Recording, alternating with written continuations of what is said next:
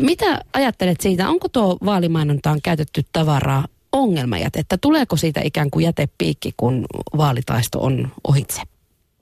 No tuota, mä ihan he, ensimmäisenä haluan tarkentaa tuota käsitettä ongelmajäte, jonka nykyinen nimitys onkin vaarallinen jäte. Et silloinhan me puhutaan ihan myrkyllisestä jätteestä jo.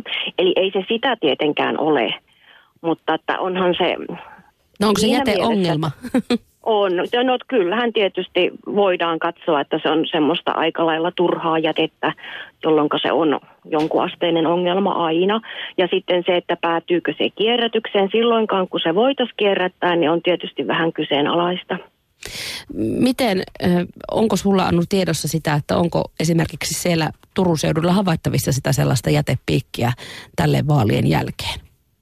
No kyllähän nämä jätemäärät on valitettavasti ylipäätään niin suuret, että ei sitä tuolla jäteasemilla ja muissa käsittelypaikoissa sillä tavalla piikkinä nähdä, mutta tietysti tämmöinen yleinen roskaantuminen on selkeämmin nähtävä ongelma, mikä näihin vaaleihin liittyy.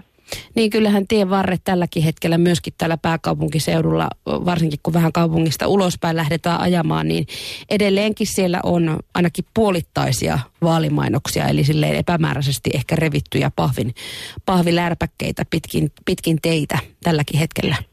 Joo, eikä niitä lärpäkkeitä ihan kaikki ehdokkaat jaksa välttämättä pykälien mukaan pois kerätäkään. Plus sitten tietysti se, että kun on näitä vaalitelttoja, joissa jaetaan just niitä ilmapalloja ja muita esitteitä, niin helposti ne löytyy sitten sieltä katujen pieliltä myöhemmin.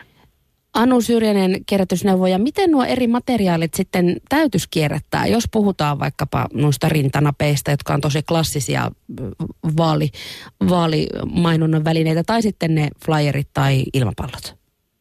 No tuota, tietysti semmoinen perinteinen rintanappi on pitkälti metallia, jolloin se kiertää kyllä metallin mukana ihan mainiosti, vaikka siinä on muoviakin joukossa, että se ei sinällään haittaa. Mutta tietysti näppärimmäthän osaa askarella siitä vaikka uuden rintanapin, että silleen minä muistan, että tehtiin kun minä itse olin nuori. No, ootko, niin, ootko kuullut, että tätä vaalimateriaalia olisi hyödynnetty uusiokäytössä sitten aiempien vaalien yhteydessä? No lähinnä sillä tavalla tietysti, että näitä erilaisia esite- ja telinepohjaan käytetään totta kai uudelleen. Että se on ihan selvä, se on jo taloudellinen investointi näille ehdokkaille ja puolueille. Mutta että se, että niitä alettaisiin vaikka niitä rintanappeja uudelleen näprätä, niin nehän on jo jaettu sitten tietysti ja näin, että taitaa olla aika marginaalista eikä mitenkään erityisen näkyvää ainakaan vielä. Niin ja onhan tietenkin yksi ongelma se, että ehdokasnumerokinhan vaihtuu kuitenkin joka vaalissa. Että ikään kuin Joo, totta kai, kyllä. Samoja mainoksia ei aina voikaan sitten käyttää. Mä kuulin tarinan, jonka mukaan esimerkiksi Yhdysvalloissa amerikkalaisen jalkapallon finaalijoukkue teettää molemmat itselleen ennen finaalia voittaja lippikset ennen näitä Super Bowlin lopputaistoja. Ja sitten joukkue lähettää ne omat lakkinsa esimerkiksi kehitysmaihin. Niin onko tämmöisiä vastaavia tarinoita Suomesta kiirinyt Anu Syrjänen sinun korviisi koskaan?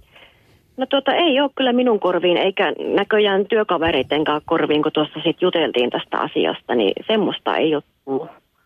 Mulle tulee, Suomeen. Mulle tulee mieleen äh, tässä samassa asiassa se, että, että jos näin käy myöskin jääkiekon MM-finaaleissa, niin siellähän on Afrikassa tuota suomalaisia jääkiekkomaailmanmestareita 25 vuotta ainakin peräkkäin tehty.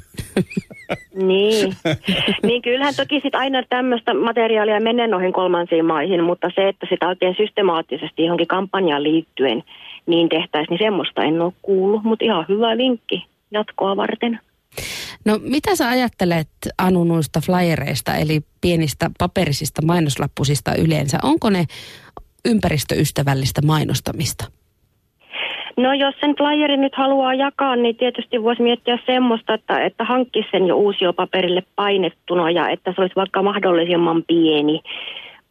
Sitten toki aika moni ehdokas on jo yrittänyt ottaa huomioon, että jakaisi semmoista materiaalia, jolla on aidosti jotain käyttöä, mutta totta kai semmoinen mainosmateriaali on aina kalliimpi, kalliimpi hankkia. Kyllä mä sen ihan ymmärrän, että kun budjetit on pienet, niin on joskus vähän vaikea huomioida.